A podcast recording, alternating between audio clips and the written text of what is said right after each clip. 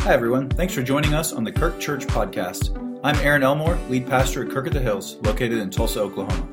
This is where you can hear messages from all our pastors and guest speakers. Make sure to subscribe and share with anyone who follows the Kirk. If you want to know more about us, visit us at thekirk.com, like us on Facebook, or follow us on Instagram at The Kirk Church. Let's get started with today's episode.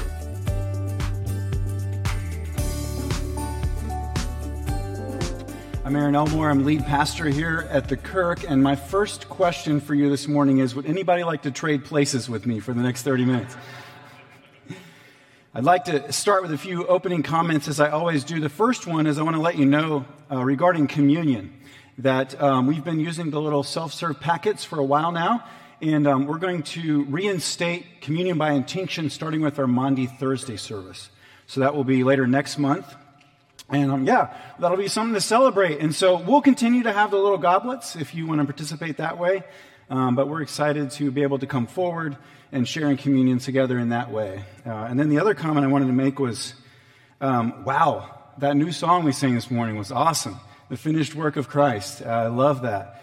Really beautiful. So it's always a joy to worship together with all of you. Well, welcome to Bad News Sunday at the Kirk. I'm, I'm really surprised how many of you came today. Uh, maybe you were not anticipating that it was Bad News Sunday, but you should have known because last week was good news. And this week we have bad news. You see, the way Paul structures this, he gives us the good news and then he goes into the bad news for a little bit, and then we get back to a lot of really good news. But I think we'll, what we'll see is that even this bad news is put within the context of good news, a bigger story of good news. The thing is, you have to understand how bad the bad news is before you can really appreciate how good the good news is. The bad news is that we are sinners. All of us. We've rebelled against God. We've rejected the truest, purest version of life. And therefore, there are consequences for this. Now, many people in Paul's day thought they could just live their life however they wanted and that there would be no consequences. We know that that is true today as well. There's nothing new under the sun, Scripture tells us. But we must face the reality that sin is real. And it has consequences, it has effects in our lives individually, in our families, in our communities, and in our world. And so, in this section of the letter, Paul describes the nature of human sin and its consequences, showing us the need for this good news, this gospel. He explains that all humans, apart from the gospel, are subject to God's wrath. That's a hard message, but it's true. Because of our sin, we are objects of God's wrath, apart from this good news of the gospel. Until we understand how utterly desperate we are for it, human pride will keep us from surrendering faith and in trust in Jesus Christ. And so we have to understand this bad news. Paul presents a pretty dark picture of humanity. I think we can agree. Uh, that's not a fun passage to read. It's not a fun passage to preach on. In fact, Paul articulates 21 different manifestations of sin, and we're going to get into that a little bit this morning. But it is against this backdrop of darkness that the light and the brightness of the gospel shines all the more. We have to understand how dark it is before we can appreciate this light which has come into the world. And so verse 18 introduces us to this bad news section of the letter. Verse 18, the wrath of God is being revealed from heaven against all godlessness and wickedness of people who suppress the truth by their wickedness. Now, God's wrath is not this wild, angry reaction. We know from Scripture that God is patient, that God is loving, that He is slow to anger, Exodus 34, which gets quoted all over the place throughout the rest of the Bible. God is patient. We saw it in the cycle of Judges, where people did what was right in their own eyes and they just kept going further away from God and then they come back to God. And God is patient. He keeps bringing them back. We see God's patience and we see God's love in the story of the prodigal son, right? That God is, is drawing this uh, rebel back to himself. We see God's patience time and time again. But yet, God cannot tolerate sin forever. He is holy and he is just and right. And so it says that God's wrath is being poured out in the world. That's a present tense thing. It's being poured out right now. We know there's a future pouring out of God's wrath that will come one day when God ends history as we know it, and he will pour out his wrath as he pours out his grace. That day is coming, and we're told that. But we also see that his wrath is being poured out in time through the events of history. And so it says God's wrath is being poured out against two things godlessness and wickedness. So, what are those? Well, godlessness is a disregard for God. It's a failure to see that God is God. It's living as though there were no God. It's a failure, a breakdown in our vertical relationship. So, what is wickedness? Well, wickedness refers to a disregard for human rights of love and truth and justice. It's a breakdown of our horizontal relationships. So, if you see it here, basically what Paul is saying through godlessness and wickedness, he's giving us examples of what Jesus said is the greatest commandment. What's the most important thing? That you love God and you love others right? The vertical relationship and the horizontal relationship. Love God and love others. But Paul says when you deny that there's a God, you deny the truth, you will live in godlessness, failure to love God with all your heart, soul, mind, and streak, and you will live in godless uh, wickedness. You will not love your neighbor as yourself. And so God is right to judge the world. He is just in his judgment. Now, you could make a case that all sin ultimately has its root in the sin of idolatry. Idolatry. In other words, all sin problems are worship problems. A failure to worship God with all of who we are. A phrase in cap- uh, verse 25 captures the root problem well. It says, They exchanged the truth of God for a lie, and they worshiped and served created things rather than the Creator. That's idolatry. Tim Keller has pointed out that the Bible describes the human heart as an idol factory. In other words, we're really good at creating idols. In his book, Counterfeit Gods, Keller defines an idol this way. He says, An idol is anything more important to you than God, anything that absorbs your heart and imagination more than God, anything that you seek to give you what only God can give. That's an idol. James Smith says in his book, You Are What You Love, since our hearts are made to find their end in God, we will experience a besetting anxiety and restlessness when we try to love substitutes. In other words, you're never going to be at peace. You're never going to feel right until you're fully loving God and your neighbors, until you're living the way that God created you to live. But here's the thing this, this bad news of God's judgment, that God is pouring out his wrath on the world, it's still in effect good news. Because what it means is that God is not willing to leave the world in its current condition. God's judgment is actually part of his grace. God says, I will not leave you where you're at. He says, I'm going to fix this problem, this human condition. And so his judgment is necessary in order to get us to the place of restoration. So even the wrath, even the bad news, I know I said it's bad news Sunday here at the Kirk, but it's still ultimately good news for us that God is righteous and he is a just judge and he has determined that there must be a setting of the world to right again. That comes through the gospel. But we have to move through this bad news a little bit slowly in order to get to the good news, starting again in chapter 3. So the rest of chapter 1 gives us an explanation of why God is just in his judgment. First, we see the movement of idolatry. Paul argues here that the whole world has access to the natural revelation of God, but apart from divine grace, we won't adequately respond to this revelation. Here's Paul's argument basically here. He says, Look, everybody knows that there's a God. Some people try to deny it, they reject it, they don't want to think about it, it makes them uncomfortable. But at the end of the day, as human beings, here's the deal you know that there's a God. Look around, look at the world, look at the incredible complexity of life. Think about human beings. Think, just think about anything in the world, and you have to conclude that there is a God, that there's some kind of divine being out there that is not me, that is way more powerful than I am. There must be a God. Paul says, look around. And therefore, because of that, we're responsible, we're accountable to the fact that we know there's a God, and yet we try to deny it. We don't live as if what God matters is the most important thing in our life. And yet we also need more than this general revelation. We need the gospel because people can't get from sunsets to substitutionary atonement on their own. I love this phrase. I think it was a pastor named Tony Merida that I heard it from first.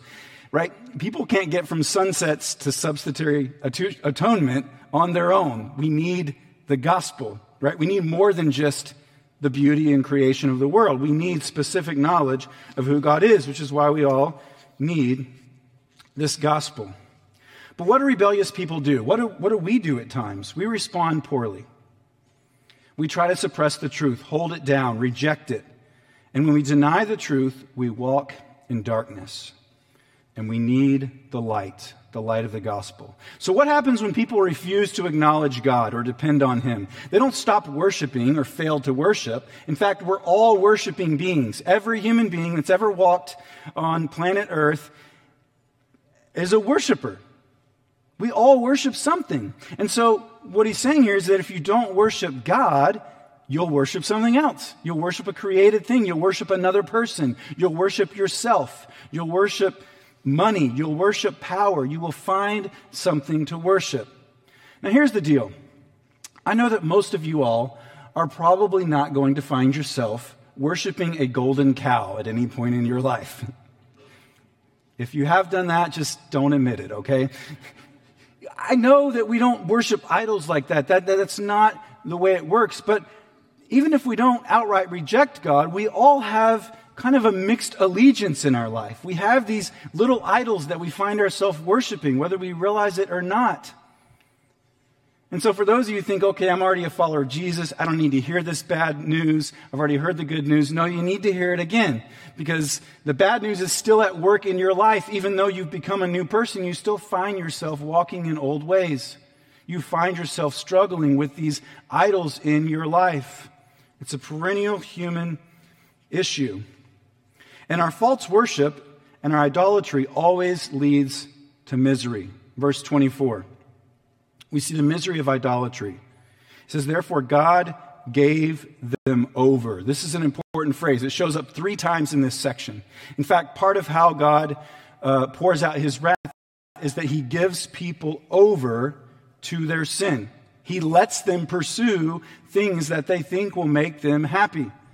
Again, think of the story of the prodigal son. This young man runs away. The father lets him go and take his inheritance and blow it and be a rebel and do all of that. And sometimes handing someone over to their sin and letting them live in it results in them having a turnaround experience in their life. Sometimes that actually brings us back to God. It did with the story of the prodigal son. He came back. He realized. He came to his senses. He woke up and thought, this is stupid. Why am I living like this? There is a much better way to live. And the truth is that it can be in our lives as well. Part of God handing us over is for us to see the end, which is that our sin will lead to misery. But here's the tricky part sin can bring temporary fun. It can. Sometimes sin is fun for a while, it brings pleasure, it's enjoyable. In fact, Hebrews 11:25 uses this phrase, the fleeting pleasures of sin. Right? Sin can be fun, but it only lasts for a while. It can make us feel better. It works, right? Until it doesn't work. But those things can never truly make us happy because sin involves turning from that which will ultimately satisfy you, God, and turning to something else that will not be able to make you ultimately satisfied. Idols can be money, sex, approval, power, achievement, things that are good but can become bad when we turn them into idols. We pursue them because we think they'll make us free.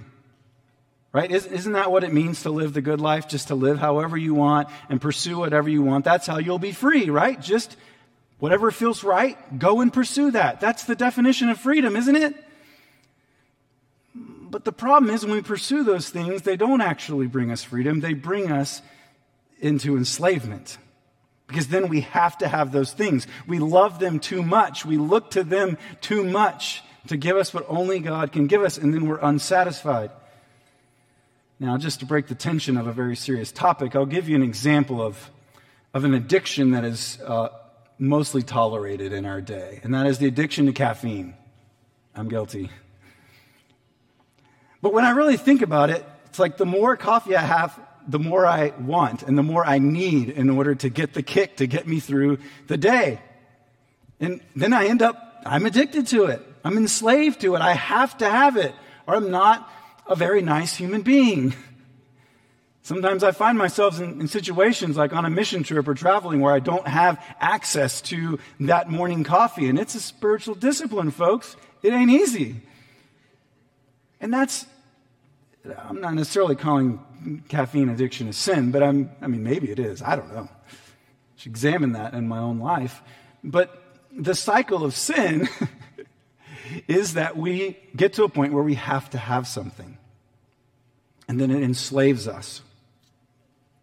So when we deny or suppress the reality of God through our unbelief, our wickedness, our rebellion, our idolatry, then our lives reflect this as well. If there is no God, or we think that there's not one, and we live as though God were only marginally important, then we will reject his vision for how we should live our lives and how we should live in community with one another. The result of this is an erosion of morality. And this is what Paul says happens, starting in verse 26 the morality of idolatry. Paul begins here by offering an extensive, although not comprehensive, list of sins that result from idolatry. When we fail to respond to God's truth and keep Him at the center of our lives, our morality will reflect this rebellion. So Paul starts the list with a more detailed explanation here of unnatural sexual relations, which are contrary to God's divine design. Namely, here in this context, he's talking about the sin of same sex relationships. Now, the reasons for homosexual attraction are many and complex, but Scripture is clear that acting on such attraction is against God's design.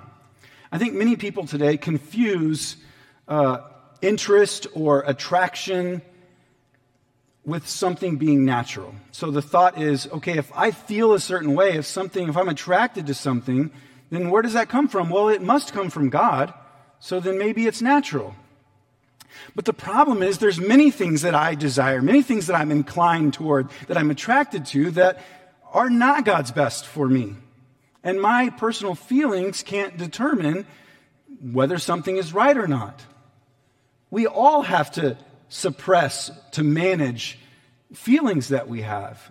We're all attracted to various sins in our life. And so we can't just say it must be natural just because we feel a certain way about it. Scripture is clear that homosexual relationships are a sin. Now, again, to be clear, no sin is unforgivable. No sin puts you outside of God's mercy. But Paul is saying here, and how I understand Scripture, is that he's saying that it's sinful. I know it's not a very popular view today. That puts me at odds with many people, including friends. But all I can tell you is that my job is to stand up here and explain to you what the scriptures are saying. And I believe that it's clear. Now, some people argue that Paul is not talking about all homosexual relationships. He's saying only just those that are, are abusive or those that are not healthy. He's not talking about um, monogamous ones. The problem is he doesn't have that nuance here. Paul doesn't nuance it he just lists it here and, and also in 1 Corinthians 6. There's no nuance to either of those. Now, I also want to say and point out here that there are many other sexual sins besides this one. It's not about singling out one particular sin. In fact, Scripture is clear that lust, that adultery, that fornication, having sex before you're married, that's, that sex outside the context of covenantal marriage is always contrary to God's design for his world. It doesn't meet his standard of what is best.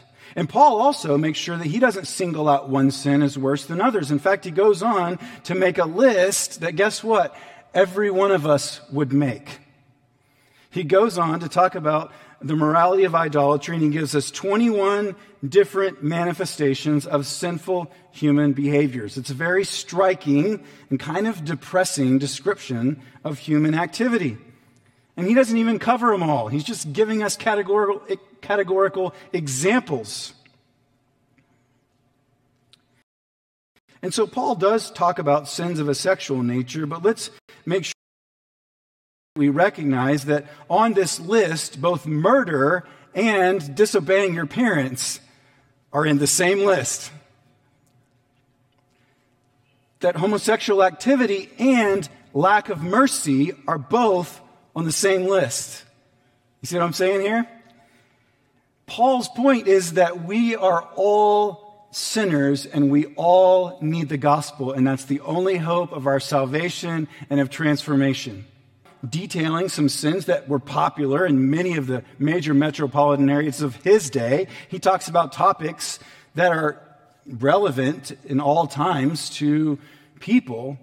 But he is very clear to give a list that none of us would want to take a quiz on and post on our social media account, right? How many of these 21 do you struggle with? Anybody want to post that one publicly? I know I don't. Here's the point all of us are on that list, right? And a lot more than one. He goes into great detail. We all need the gospel. Whether you're a gossip or a slanderer or disobedient to your parents, it's a long list, it's comprehensive. We all need the gospel and we all need God's grace. in 1 Corinthians chapter 6, Paul gives a similar list of sins, and he goes on to follow it up with this beautiful statement that I want to end with. He says in second, or 1 Corinthians chapter 6, starting in verse 11, and that is what some of you were. But you were washed, you were sanctified, you were justified in the name of the Lord Jesus Christ and by the Spirit of our God. The gospel places us all on the same playing field right? Jesus lifts up those who are crushed by life, and he humbles those who seem to be lifted up by life. He places us all in the same playing field and says, You are all sinners, but you are all in need of my grace. And he offers it to us a new way of life. He says, You don't have to live enslaved to how you used to be. You can become a new person in me and by my grace. That is the good news. We got to understand the bad news or you won't even know why you need the good news. So I hope that your heart will be open to the knowledge that whoever you are, no matter what, what position in life you come from, you are a sinner. You'll be able to recognize that, but also to see that there is a Savior and that there is hope and there is good news. That's what we're seeking. That's what we all need. Will you join, me, join with me as we pray together? Father, I thank you for this good news. And Lord, I even thank you for the bad news. A reminder that you're not leaving us alone. You're not just handing us over to our sinful ways and rebellion. But God, you are drawing us back by incredibly good news. I pray for each and every person in here today that, that they would deal with the sin in their life, whatever it is, but that they would deal with mercy and love with other people who may struggle with other sins. God, ultimately, that we would all together try to seek you and to seek your mercy and your grace. And to find hope through the finished work of the cross, the finished work of your gospel. God, make us into these new people. And Lord, I pray if there's anyone here today or anyone maybe listening online that hasn't surrendered, that hasn't seen that bad news, and repented and turned away from that old life and turned to you. God, I pray that you would be working in their heart and their life. That they would surrender to you all of who they are. That they would follow you and walk in your ways and find a new and better life. God, you are our hope. We trust in you and we love you. In Jesus' name, amen.